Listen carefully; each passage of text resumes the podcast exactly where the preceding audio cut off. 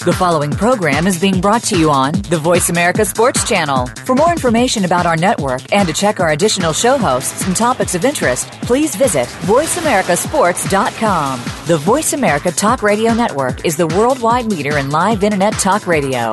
Visit VoiceAmerica.com. The views and ideas expressed on the following program are strictly those of the host or guests and do not necessarily reflect the views and ideas held by the Voice America Talk Radio Network, its staff, and management. The horses are at the gate.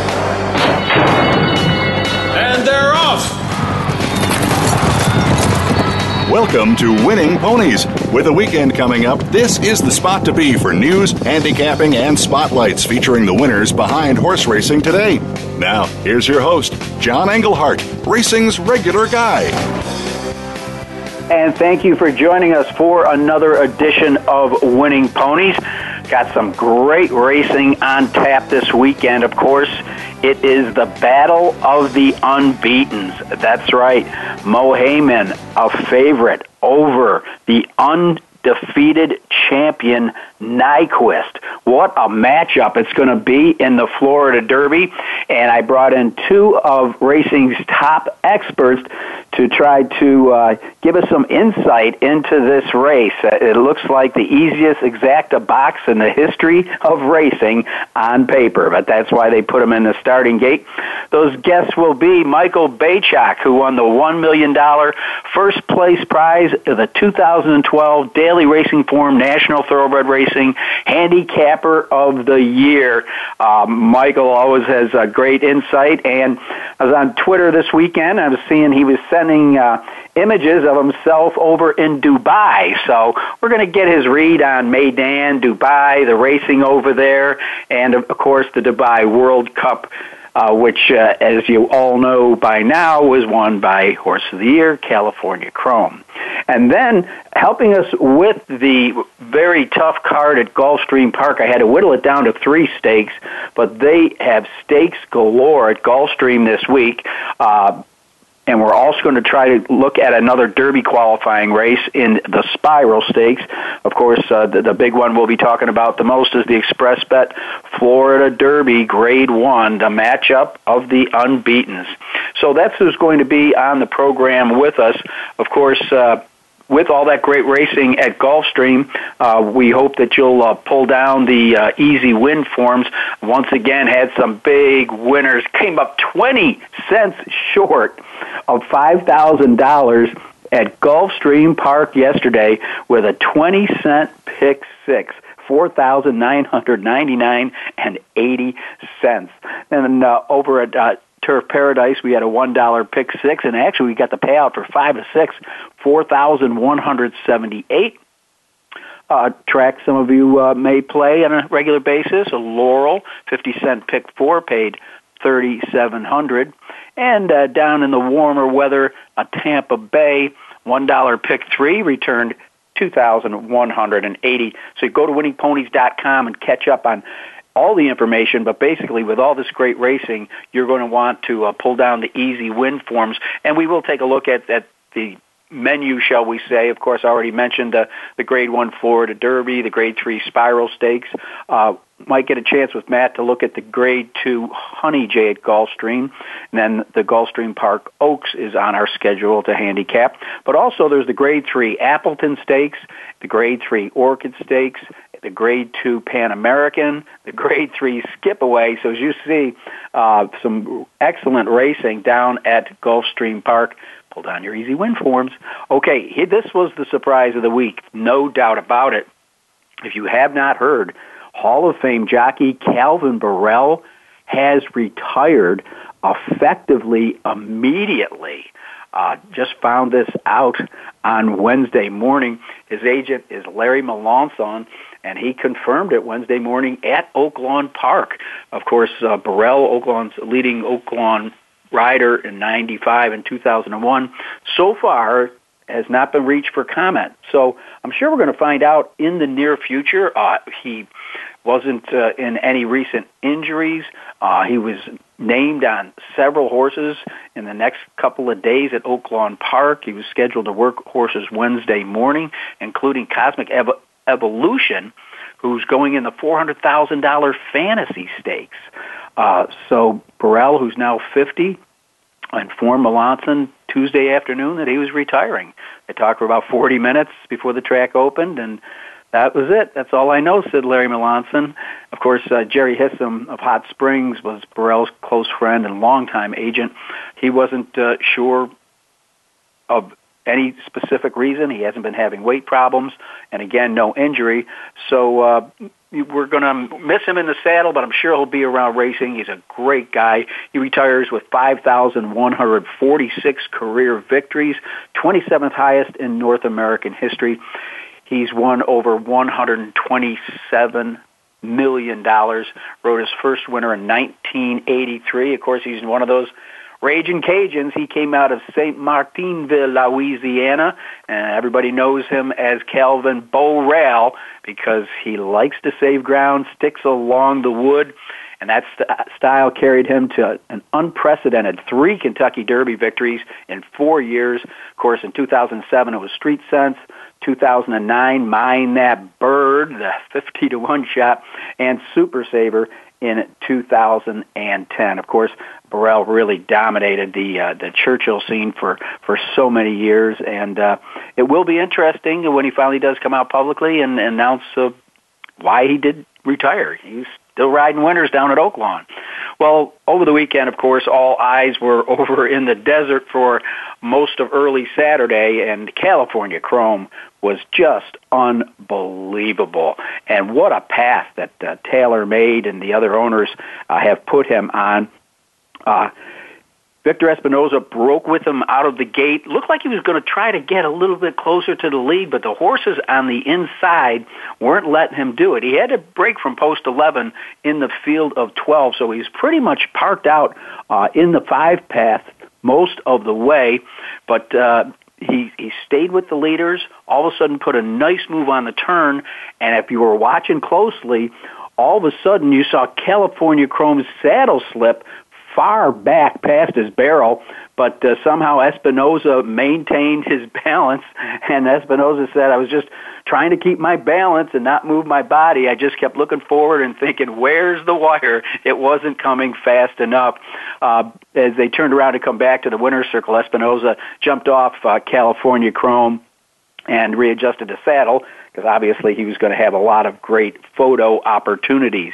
Uh, the final time was 201.83, which was a new track record on the dirt course that was installed in 2015. Uh, Mubtaahij made a rail move to pick up second, but well behind the winner. And Hoppertunity, the other North American horse, finished third. Completing the order of finish were Special Fighter, Frosted, who just didn't seem to fire, uh, Mshawish, Candy Boy, Keen Ice, Hokko Tarumae, Teletext, Vandamos, and Gun Pit. So as we speak, he is flying back right now, and uh, he's going to be uh, settled in. He's got to go through quarantine uh, in Chicago, and then he's going to go down to uh, TaylorMade Farm.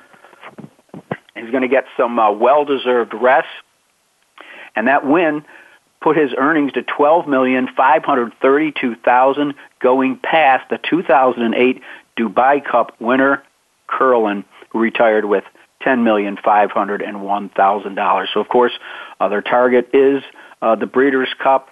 So he's going to get some race. He's going to come back uh, from TaylorMade Farm, and uh, we'll see what he uses as a prep to get to the Breeders' Cup. But what a great, great uh, race it was, and what a great comeback for California Chrome.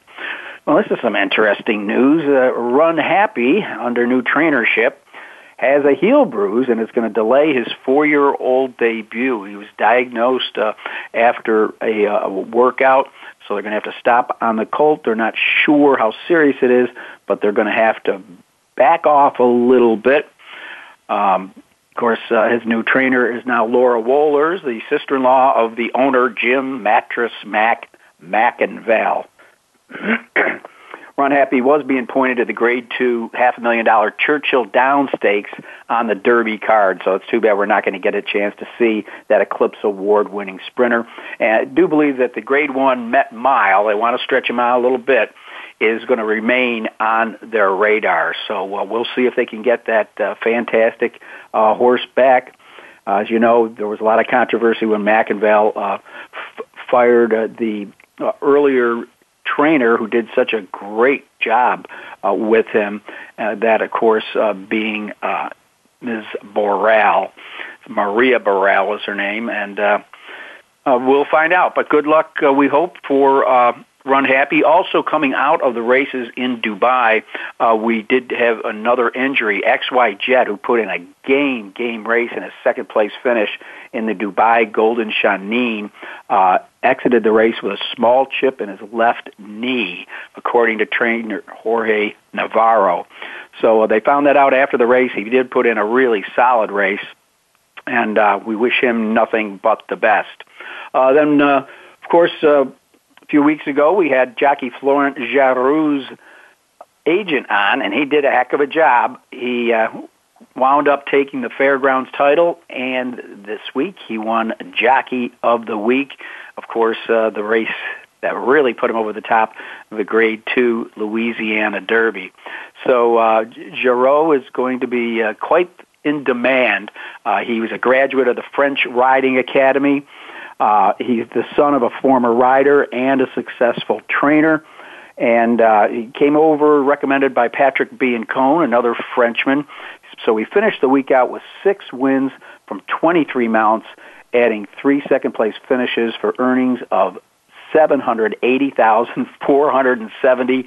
Not too bad at all. Of course, uh, the fairgrounds meet is over now. Uh, Mike Stidham was the leading trainer, and Midwest Thoroughbreds took the leading owner title. Uh, in the uh, in the, the breeding shed, uh, we lost uh, Tap Your Heels.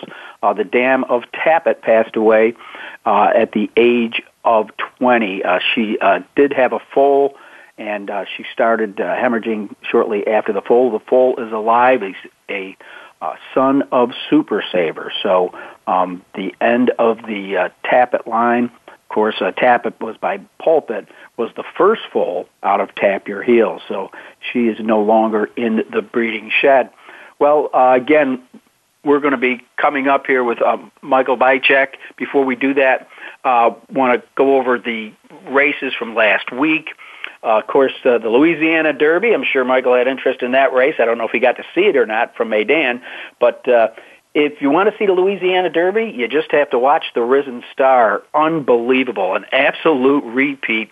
Gun runner gets the job done. Of course, Florent Geroux in the saddle. Uh, in the second spot was Tom's Ready, not Mo Tom. And in the third spot, Dazzling Gem. Mo Tom, of course, a couple of weeks ago we had Tom Amoss on with us, just had another nightmarish trip. I guess Tom Amoss, out of character, really tore into Corey Lanerie. He took him off his other mounts for the rest of the day.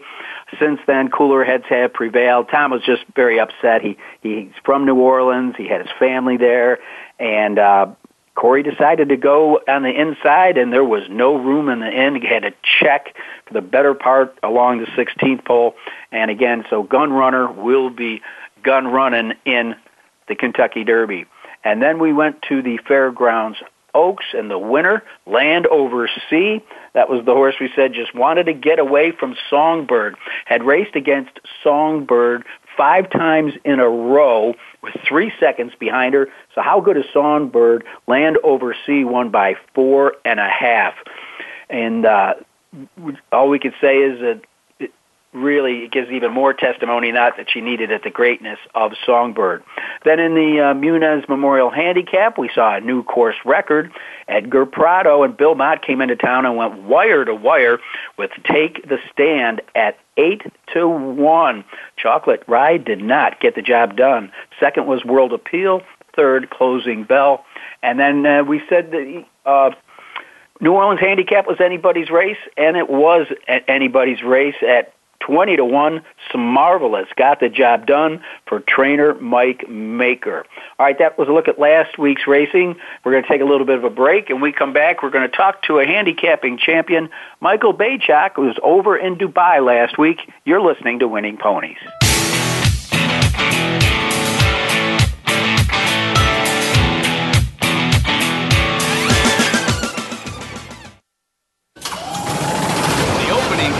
Is a beauty. It's a fly ball deep right field. Back goes O'Neill. He's at the shot. Got it with 2.8 seconds left. to left.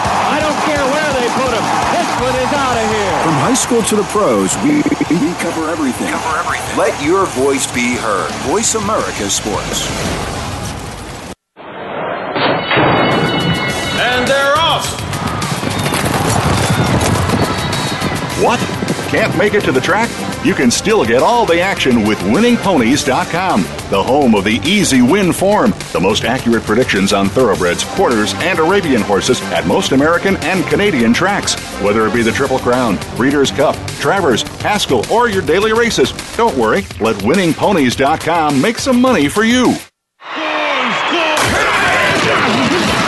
Your internet flagship station for sports. Voice America Sports.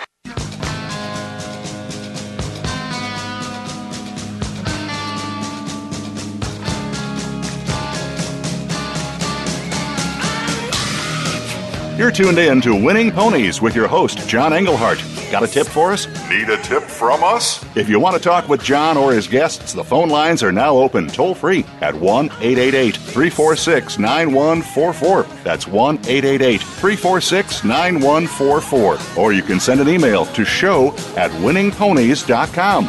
Now, back to Winning Ponies with John Englehart.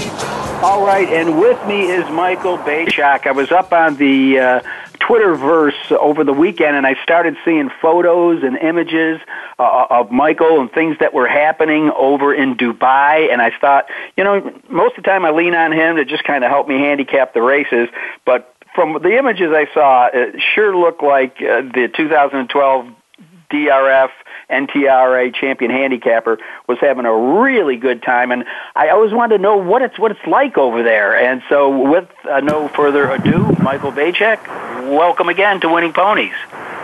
Hey, thanks for having me on, John. Well, uh, tell me, I, I guess uh, you were kind of uh, in a in a somewhat official capacity uh, working for Twin Spires. A, how did that come about? I know you're part of their uh, Ultimate Derby team that Jenny Reese put together. Um, so, kind of tell us how the whole thing came together. I'm, I, I'm assuming this is your first time over there. Yeah, it was. It was my first time. Hopefully, it won't be my last. Um, so I kind of pitched an idea to twinspires.com about, you know, sending me over there to uh, cover the race. And then, you know, we do uh, players pools on twinspires.com. And since there's no, uh, you know, betting or outlet in uh, Meydan, there's no gambling allowed.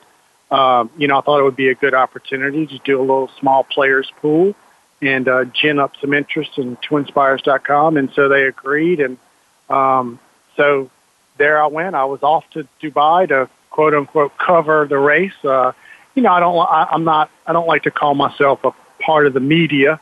Um, although I was a, you know, credentialed person because I'm not a journalist. I was just, you know, there to show some pictures and, and enjoy the experience and kind of write some blogs and, and just report back on, on what I saw. And, and I did, and it was just a uh, it was just a once in a lifetime kind of experience. Everything over there is five star, uh, five star plus, um, and they just do it right. And and you know it, it was just truly a great experience. Now, uh, did you go to the track on, on, on several days? And I, they showed aerial shots of it, and they they show very unique TV angles. Uh, I'm just kind of wondering, compared to other tracks you've uh, been to, uh, how would you compare, or can you? right. I mean, well, the, the first thing that struck me when I, you know, pulled up was just the uh, the facility itself is just enormous. I mean, um, you know, it's probably built to to take on a hundred thousand people, and they probably put I don't know twenty twenty five thousand, so you're never crowded. The second thing that really uh, struck me about the track was the turf course.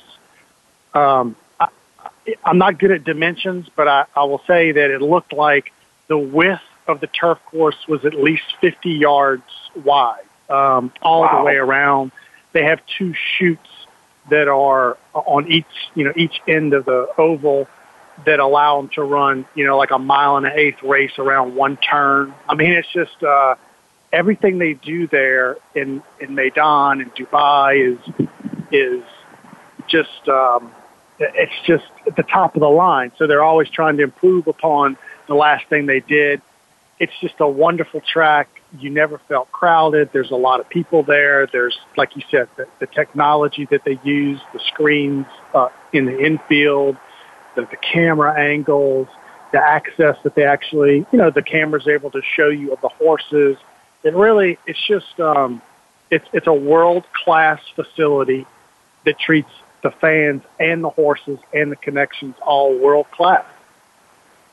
Well, speaking of world class, it must have been uh, pretty interesting for you walking through the crowd. There were probably people talking in, in, in French, in Japanese, in, in Korean, and Arabic. I mean, uh, it, it probably couldn't get much more multinational, particularly for horsemen. No, it really can't. But you know, I mean, it's a very welcoming place for uh, Americans, um, and I'm sure Europeans as well. It's such a multinational uh, city. Um, interesting as as the horses were being saddled for the uh, for the Dubai World Cup, I had some access not only as a media person, but I was also uh, fortunate enough to be you know, part of a, the, the group that owned Donegal Racing. I, I don't own a share of Keen Ice, but I know some of the guys that do. And so I was down in the saddling area and within a, an arm's reach from me with no one around us was Sheikh Maktoum.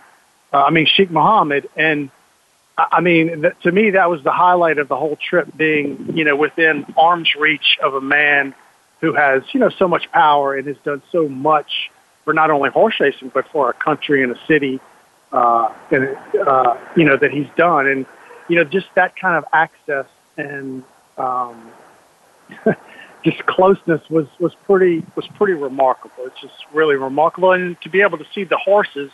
I took a couple pictures. I'm walking from the tunnel uh, under the track to the to the walking ring where they sat, where they walk them around and riders are up, and I'm walking next to Frosted uh, again, I could put my hand out and touch him. I was walking next to California Chrome, took a picture.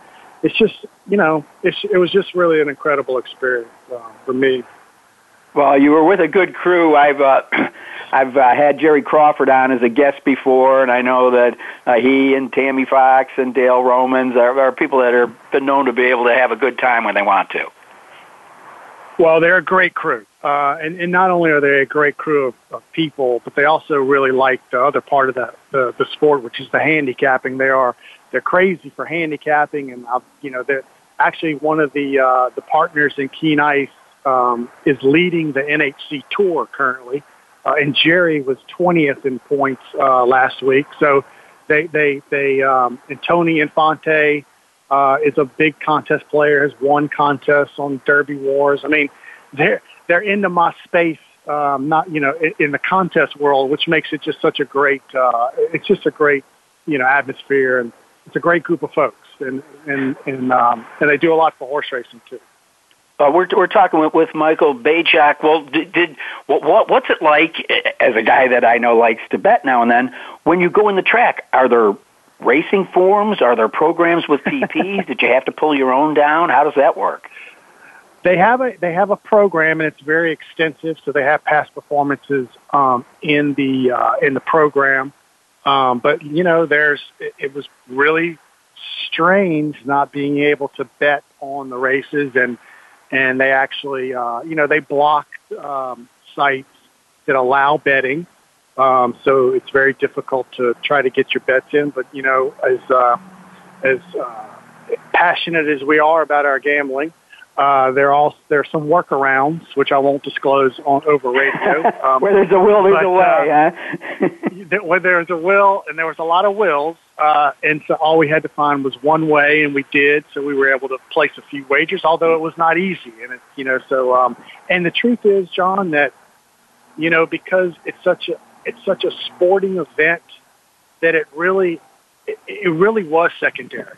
You know, it really, really uh-huh. the gambling and the wagering part was really secondary, and I really didn't care about halfway through the card whether I was going to be able to get down my pick three or bet on Keen Ice. You know, you you just get so captured into the festivities and the sport of it, and um, that that you just you know you you appreciate the horses and the jockeys for the athletes that they are, and and for the performances that they're about to give. And you just say, wow, this is really something. Let's just enjoy it.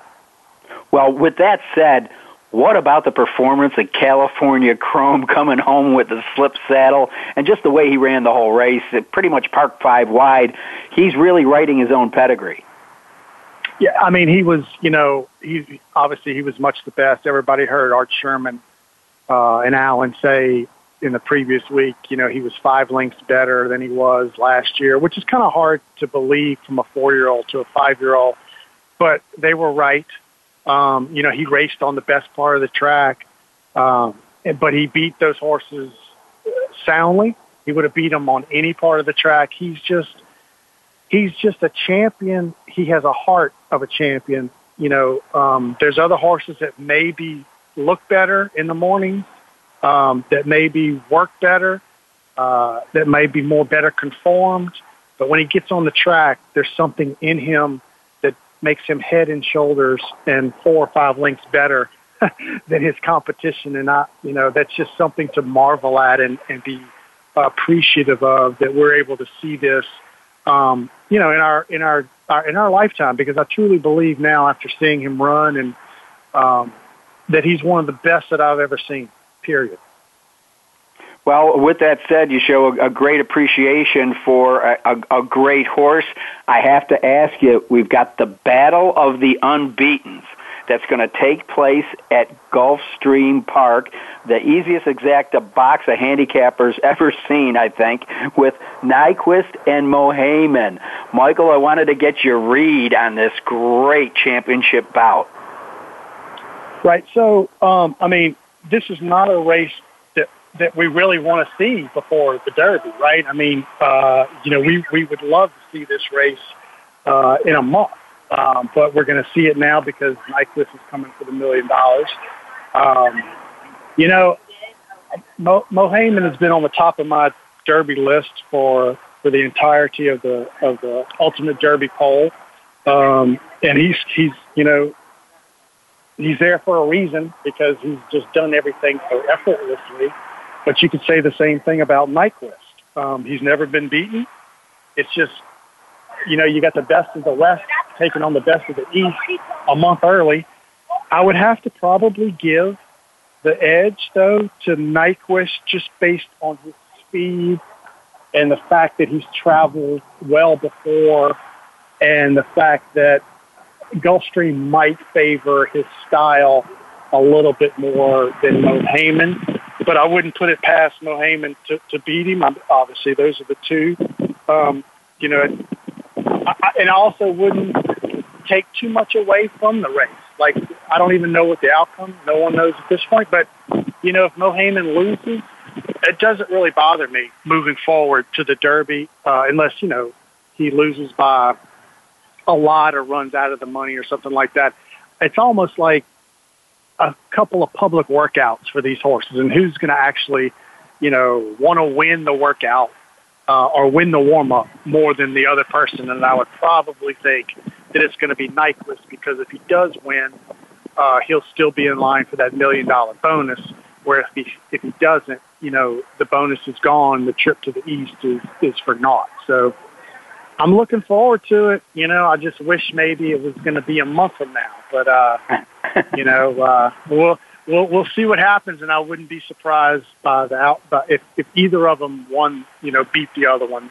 Um, well, I, I, I hope it's a head bobbing finish, and so we're all extremely excited about that first Saturday in May of who's going to be able to get that little extra distance that they're going to be asked going a mile and a quarter. Well, Michael Beychok, thank you so much for joining us and painting the, the, the picture of the, the festival over in Dubai, and uh, greatly appreciate it. I'll be back in touch one of these days for a handicapping session if that's okay. Absolutely. Thank you, John. I always enjoy it. All right. Well, that was Michael Beychok, the champion handicapper. Coming up next, uh, another top capper and a guy that's got his own television show now, Matt Bernier from the Daily Racing Form. So we're going to take a little bit of a break here on Winning Ponies, and we come back. We're going to be talking with Matt Bernier from the Daily Racing Form. You're listening to Winning Ponies.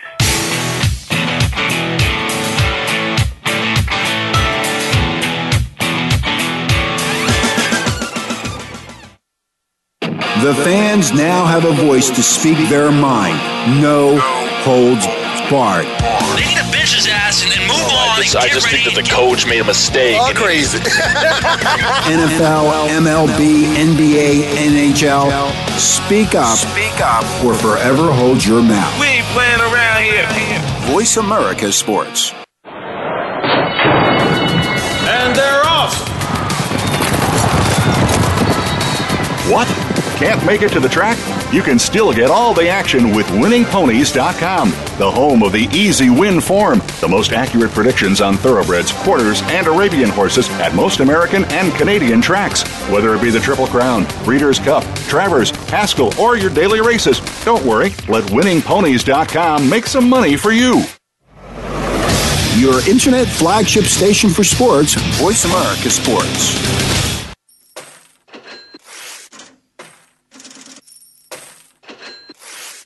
You're tuned in to Winning Ponies with your host, John Englehart. Got a tip for us? Need a tip from us? If you want to talk with John or his guests, the phone lines are now open toll free at 1 888 346 9144. That's 1 888 346 9144. Or you can send an email to show at winningponies.com. Now, back to Winning Ponies with John Englehart. All right, and coming up with us right now from the Daily Racing Form, Matt Bernier. I have to keep updating uh, his, his, resume on, on, the site because uh, since I first talked to him a couple years ago when uh, he was on that Esquire TV reality series Horse Players, uh, he's joined uh, on with the Daily Racing Form, teaming up. I always like him and uh, Dan Illman going back and forth with each other. Uh, but now he's stepping out into a solo spot, uh, the Matt Bernier Show. I, I do think he needs a live audience and maybe a better musical intro or maybe a band in the studio. But uh, you can catch him 12 noon at drf.com. Matt, welcome back to the show. John, how are you? I'm doing good. I'm doing good. Uh, yeah, I want to tell people, you know, about your show. You, you you've really smoothed your style uh, over the years. You seem like you've got a great comfort zone in front of the camera. And, and I will tell people, it's uh, it's very it's very slick. I mean, uh, you've got uh, uh, ESPN like. You've got your uh, topics listed on nice graphics in the corner so people know what's coming up. Uh, it did look like you even had two camera angles. At one point, it looked like you shifted and looked into another camera. Uh, you get a, a commercial break, so you probably get to wet your whistle and take a breather. And uh, as of, I believe, last week when you had uh, Dan Tordjman on, uh, you're going to start to have a, a guest spot too. Correct me if I'm wrong on any of those. Yeah, no, that, that, that sums it up pretty well. It's it's still in its infancy. We're still kind of, you know, you got to learn to walk before you can run, and vice versa, and run before you can race. So uh, each each time we've gone through and done it, it's just taking a little bit of a step forward, a bit of a step forward. But everything you laid out is right. We, I, I just, you know, started with the DR Players podcast with Peter Thomas Fornatale and Mike Hogan, and unfortunately, just the way that my schedule kind of over the summer developed last year, going and doing the NBC stuff it just prevented me from doing the, the podcast consistently. So I didn't feel like it was fair to keep hopping back in and out with those guys and throwing them out of their sort of rhythm. But I also didn't want to give up the. I, I'm trying to pitch it or, or explain it to people as a sports talk show, but that's obviously horse racing predominantly, but also as a, as a radio show, not necessarily a TV sort of thing, but we want to keep that in, in mind and do a little bit of everything. So bit by bit, we're trying to just develop it a little bit at a time here. You mentioned last week we had Dan Tordjman on. Um, tomorrow we'll have Gabby Gaudet on from Gulfstream Park. So just a little bit here and there, and, and hopefully in time people will continue to enjoy it. And I, I've said it before, I'll say it again. Uh, any sort of criticism, constructive, positive, negative, in between, we're all ears. So uh, we're having fun with it, and hopefully it can continue to develop. Well, what I took away from it was was very positive. The other thing uh, with the fact that you that you have video is as you were talking and either doing uh, your section on a handicapping review portion or the handicapping preview portion, you're able to pull up video replays, and I think that's key. Yeah, absolutely. Especially for the people following along, whether it's on DRF Live or if you're watching it later on DRF.com or on YouTube, wherever we have it. Um, I think it just kind of helps really explain if you're trying to get at something with a certain horse, whether it's a, a lead change or a lack of lead change, or, or whatever the case may be. If, if you can also accompany your statement with a visual, whether we hear a track announcer over the top of it or it's just me talking over the replay, I just think it helps everyone kind of really grasp what you're trying to get across.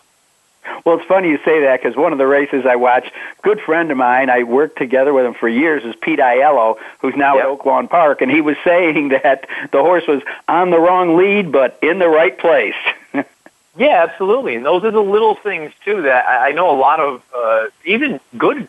I don't want to say good, but a lot of experienced handicappers they don't really look for those sort of things, whether there's a lead change or there's not a lead change at all, which is even worse. But a late change, flipping back later on in the stretch. I think those are the kind of things that it, it, you can it can take your game to another level. And I'm just, you know, if we can point something like that out, and like you say, Pete did a great job. We were talking about Dazzling Gem. That was down at Oaklawn Park in his second start. You know, he was very goofy on the wrong lead. Finally got over. Those are the kind of things that if we can point that out, uh, a visual aid will always go a long way. Well, and then of course uh, you you kind of wrap it up at the end and let people know uh, the weekend preview, uh, if there's contests they can get in, where they go, if it's a buy-in or if it's an exclusion.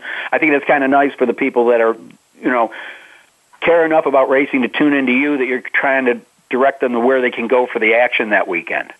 Yeah, you know, it's just one of those things. I don't even want to call it a helper, but it's just to, you know, if you want to get involved, whether it is, you know, we've got the three big sites. You've got NHC qualify. That's self-explanatory. You're trying to get into the NHC and try to eventually win the tournament that Mike Beychok, we just talked to, won a couple of years ago. Whether it's BCQualify.com, DRFQualify.com, it's just kind of giving you the heads up. If you're looking to get into a contest this weekend, here's the slate to have at it, you know? Well, uh, I, again, uh, it's we'll recap this at the end of the show, but it, it comes on Eastern time at noon. So depending on what time zone you are, add those hours and, and, and tune in. It's uh, really informative and fun. And like I said, you've got great delivery. Well, uh, you probably caught the tail end of uh, of Michael's interview. And Matt, I thought I'd just hit you right between the eyes with the big one. We got the battle of the unbeaten's coming up in the Florida Derby, as Michael stated, and a lot of us believe that these two horses wouldn't see each other till the first Saturday in May. But uh, obviously, Nyquist has a million reasons to take a different route. Yeah, and, and I hate to sound, you know, kind of echo what Mike was saying, and I think a lot of people are saying this as well. But if you just look at it you know, straight away, if you just look at the cold dope, you're looking at the racing form, these are two very good horses. They're very clearly the horses to beat in this spot. If you're if you want to take a shot against them, go right ahead. Be my guest. I don't know how successful you'll be, but I wouldn't ever talk anyone out of it. But you bring up the biggest thing, and, and I know it's it probably sounds silly, but Nyquist is running for an extra million dollar bonus. I, I'm not saying that the connection to Mohaymen wouldn't want to win this race. At this point, everyone's in the business of trying to make a stallion. And if Mohaymen were to win this, this would be his first grade one. It would be a huge feather in his cap. But at the same time, Nyquist, uh, there's a reason they waited for the Florida Derby and not run at the Santa Anita Derby or anything else because there was a million dollars on the line. I think if you just look at it from that standpoint, not suggesting that Mohaymen won't be 100% or 100% cranked up, but you've got to think. I mean, Paul Reddam is coming for the money. Doug O'Neill, they're trying to win the extra million dollars. Just for that reason alone, I'd give a slight edge to Nyquist. Yeah, and you know uh, he he's only had the seven furlong start in the San Vicente. Uh, a, a good strong race five weeks out from the Derby, win or lose, is not going to hurt Nyquist. No, not at all, and that's the biggest thing. He, he needs to go two turns, and that's my only concern. I say I'm giving Nyquist a nod. My only concern is that he's yet to run fast going two turns. Now, Dick Jerardi has brought it up in a couple articles he's done for the Racing Form about how, you know, in the grand scheme of things, Nyquist wasn't that fast as a two-year-old. He was a great champion, undefeated. You can't take that away from him. But the fact remains, his career Beyer, I believe, was in 89. That's not one of the more stellar sort of numbers we've seen in recent memory. The fact that he came back with that San Vicente and he got the job done with a big number, that 101, which is faster than anything Mohaymen's ever run or even come close to running, I, I think you can give him a little bit of benefit of the doubt. I love that he's in the past. I, I think the most fascinating thing for me is that as much as I think Nyquist may have a slight upper hand here Saturday afternoon, I don't think that necessarily means he's the one that I would want of the two of them going to Churchill Downs first Saturday in May. And again, I know that you've seen the, the visuals of of Mohaymen, and just as Mike Smith has never gotten out of a crouch on Songbird, Junior Alvarado hasn't had to do too much with Mohaymen. I got a feeling that we're nowhere near seeing this horse's best performance. No, and like you say, I mean, that's a huge point to bring up that Mohaymen's never really been tested anyway. At least this year in two preps. He's going out there, he's just been far superior to anyone else. He'll probably have to, if he's going to win Saturday, he's going to probably have to run a little bit better. But do I think that's completely out of the realm? No, not at all. You bring up the biggest point. We, we don't know what the bottom of this horse is. The only thing that gives me a little bit of cause for pause, and I'm probably making too much out of it, Mohaymen in his final two-year-old start in the Remsen earned a 95 Beyer. His first start as a three-year-old, the Holy Bull, he earned a 95 Beyer, and his most recent start in the Fountain Youth, he earned a 95 Beyer. I'm not suggesting that that's the that he's plateaued and this is the peak, but I think it, as a handicapper, you know, our job is to try to, whether we want to or not, try to poke a hole in a short price. The only concern I have is that, you know, is the forward move here going to be enough? Six points is a significant difference between top, career Beyer tops. If Nyquist can go the two turns, which he's shown in the past he can, and he can run that one-on-one, Mohaymen's going to have to run the fastest race of his career pretty much by, by a fair margin if he's going to win. He is, but again, with Mohaymen, he's got the home court advantage. And I think that's a huge thing. When I talked to Gabby about that earlier today, she brought up a major thing that I hadn't really thought of. And the fact that Nyquist is going to have to deal with humidity for the first time in his life. Southern California gets very hot, but it's not a, a you know, growing up, anybody that lives on the East Coast knows the humidity, that could be the great sort of equalizer. We've seen a lot of horses up at Saratoga over the years just absolutely melt because they don't know how to deal with 80% humidity. And it'll be interesting to see how Nyquist acclimates to that and if he can be ready to go and get the job done Saturday afternoon.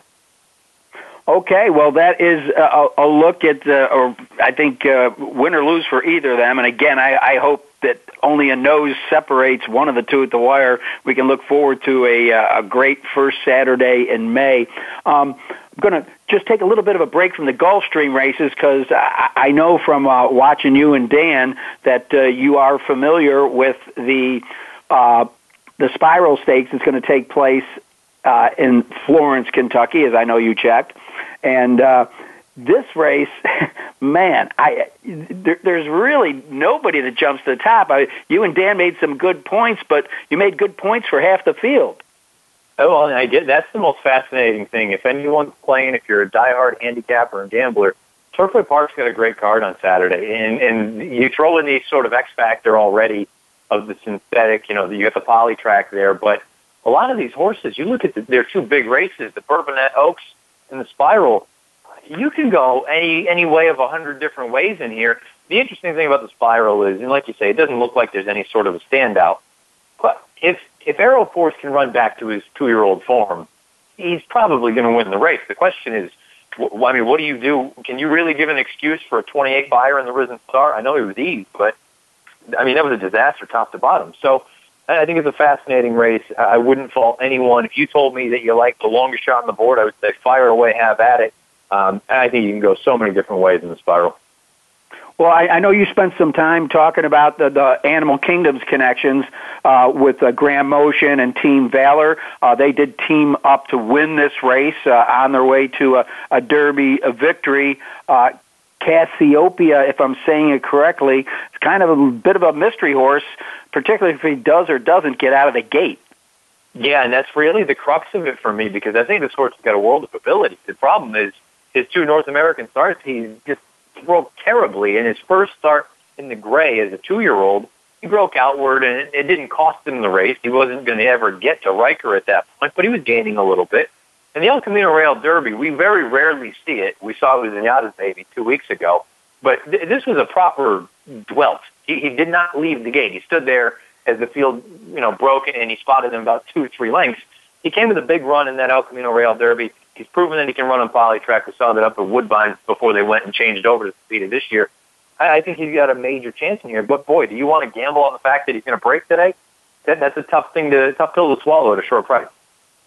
Well, I could throw a lot of other horses at you, but one I, I will before we uh, uh, go to break is Jensen. Now, here's a horse that's never been on the synthetic, but I have so much respect for Larry Jones, and this horse just seems to be, you know, you, you, look at his Beyer numbers, and he just gets faster and faster and faster every race. I, I don't think distance is going to be a, a question, and he's got the uh, the guy that we all wish were in his world right now, Florent Geroux, in the saddle. Yeah, Florent really is kind of turning in, and I said it in our, our race of the day preview for this race. He's almost getting that level, not quite of Castellano, but he's very close to the point where people just look and see Geroux's name and say, okay, well, there we go. He's going to take more money than, I don't want to say maybe he should, but he's going to attract a lot of wagerers. The thing for me with Jensen is, you mentioned it too, the Beyer sort of increase. It hasn't been a 20 or 30 point jump. It's been bit by bit by bit, incremental. I think he's doing it the right way. My concern is he got that big 89 last time out, and he got the sweetest of trips on the front end. And I just, I, I wonder, you're going to have a horse like Don't Be So Salty just to his outside. You got a couple other horses that want to be forward the place. Can he, one, can he handle the cinch, which you brought up? And two, if he can, he's going to need to deal with a couple waves of pressure, I think. And uh, for a horse that, you know, Spike Churl, he beat, he ran second to Dolphus two back. I don't think we're talking about a, a superstar, but from a Beyer standpoint, that 89 is staring everybody back in the face. He's an interesting player. I, I just fear that there's so many X factors or unknowns for me at a shortish price. I'm going to just lean again. Oh, okay. a little tutorial here. Um, just a couple weeks ago, I, you know, downloaded my racing form, and just prior to the first quarter times, I see a circle with an S in it and a circle with an H in it. I do believe that those are pace factors. Can you familiarize our listeners with what they're seeing with this new uh, addition from the daily racing form? So this new addition to the form is called Pace Ace, and, and it's meant to deal with the flow of a race and the way that they're going through it. They're not truly using, as far as my understanding is concerned, this isn't my expertise, but as far as I know, it's not about the fractions. It's about before the race is supposed to be run on paper. Does it look like a fair amount of horses want to go to the front? Does it look like there's a fair amount of horses that are going to take back and make one run? They'll use that, and then they compare it to the chart to try to determine whether or not it was a hard pace, a super hard pace, a, a slow, and I don't even know if they're using pace anymore. I believe they're using flow. So super flow, uh, soft flow, a super soft flow. It's just basically trying to help identify if you have a horse that goes out there and wins in gate to wire fashion with a with a hard or a super hard flow, you may want to give them the benefit of the doubt and give them a little bit of an upgrade because they ran against the flow of the race, and vice versa. If they win in gate to wire fashion with a slow or a super slow flow, maybe you want to downgrade them a little bit. Again, it's in its infancy, but it's something for people. If you have a hard time deciphering pace and how you think a race is going to be run, you can use that to your advantage. Well, one more factor that uh, we get to put into the art of handicapping. I've been doing it since I was about nine years old, and it's it's amazing the evolution. Uh, the other huge benefit, uh, I believe, of working off uh, the DRF is is the trainer stats. Uh, you know, 31 to 60 days away, one last start, routes to sprint. Uh, that that is just so useful because it's information that only the wise guys used to have. Well, that's that's the biggest thing. Eh, you know, information is power, knowledge is power, and really, like to say, whether you're using the classic PPs, which you can just download, or if you're buying the racing form, you get the classics. You have all that stuff, and if you want to take it a step further, you can dive into the world of Formulator, and that's when you can kind of customize certain stats or or try to meld them all together to see if maybe it spits out something even a little bit more powerful, a little bit more significant. But yeah, the, the trainer stats go so far we can look at these horses, and, and you're right, usually in the better races, in the graded stakes, the, the horse is going to be able to tell you what they're capable of, not capable of doing. But I think it's especially important when you're dealing with low to mid-level claimers, you know, trainer change, all of a sudden this trainer does exceptionally well with mid-level claimers. Like I say, the, the trainer stats are so, so key. And now again, if you're someone that has some sort of a, an issue trying to envision how a race shape is going to go or, or trying to upgrade or downgrade a horse based on pace. That's what Pace Ace is designed to try to help you with.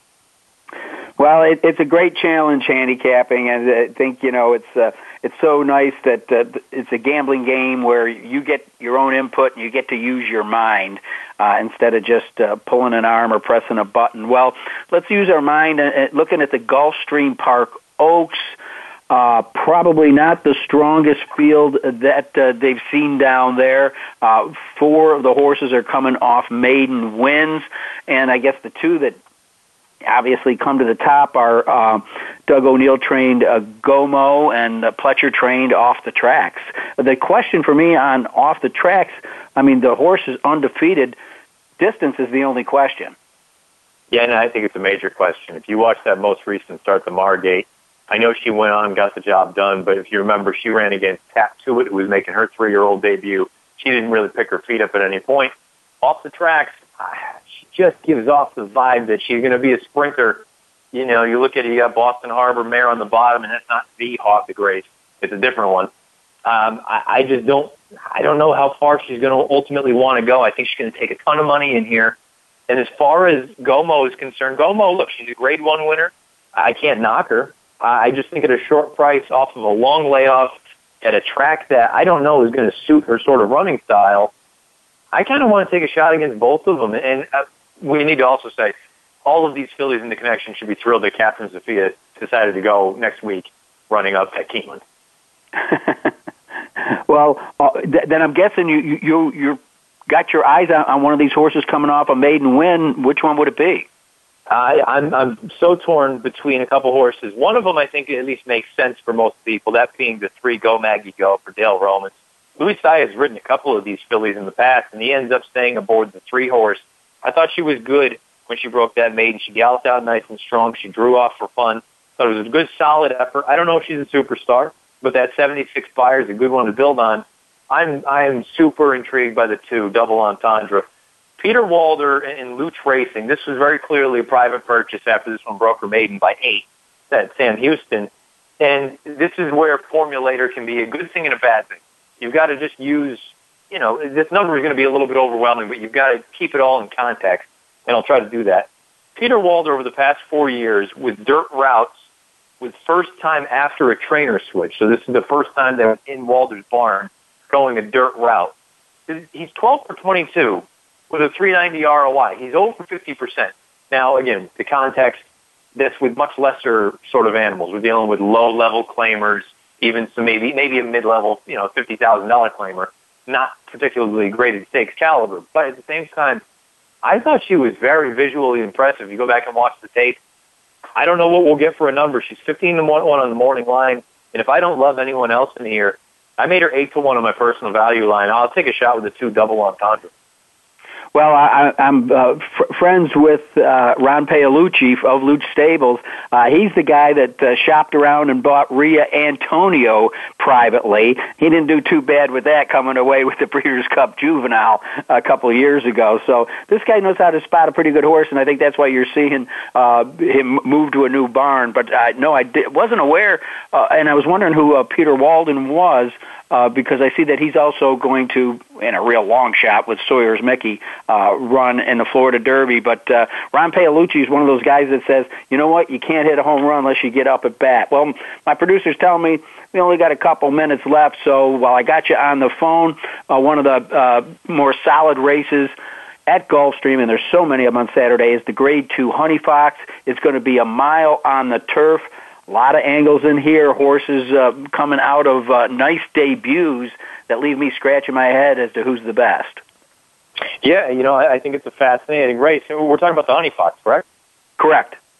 Yeah, I, think this is a scenario where this is kind of the mirror race to the Appleton, but this is for the fillies and mares. And when you look at this eight-horse field, it's very similar to the race we were just talking about with the Gulfstream Oaks, where you can go any number of ways in here I wouldn't tell anyone they were crazy if they tried to make a case for EB Rider. I don't personally love her. The horse that I'm fascinated with, and I have to admit, I, I've always been a fanboy of hers. Maybe she has been a little bit more sizzled than steak. I like the two Celestine for Bill Mott. I, I think she's just sitting on such a big effort. If you go back and look at that Sand Springs, she was the one that was closest to the pace that hung around late. And I really think the horse that ran fourth in that spot is also in this race, Elusive Collection on the outside for Josie Carroll. I want both of those fillies. That's not saying that Sandiva or Lady Lara is not a, likely winner or Tammy the Torpedo or anyone else. There's the two horses that I'm going to key in on major if I'm playing any sort of a multi-race exotic. I love Celestine. I'll try and bet her to win, but I'll also give Elusive Collection a look at a decent number. I made Elusive Collection six to one on my own line, and I made Celestine six to one. Celestine's eight to one morning line, and the eight horse Elusive Collection is ten to one morning line. All right. Well, thanks so much. Uh, again, Matt Bernier, he's got his uh, own show. It's Saturdays at noon. Go to drf.com. He has great delivery. It's a super format. I love it. Matt, congratulations, and thanks so much for being on Winning Ponies. Thank you, John. Looking forward to talking to you again soon. All right, take care. Matt Bernier, earlier Michael Beychok, one of the top handicappers in the country. I want to thank them both for taking the time to be with us. I want to thank you for being with us. I want to remind you, winningponies.com is pulling down some humongous winners. So come on over and sign on for the easy win forms. Going to close out the show once again here from the press box overlooking the manicured turf course over the Ohio River to the hills of Kentucky. Remember, when you go to the races, Bet with your head, not over it. Thanks for listening to Winning Ponies with John Englehart. We know the information from today's show will help you at the next post. Keep listening for more next Thursday at 8 p.m. Eastern Time, 5 p.m. Pacific on the Voice America Sports Network.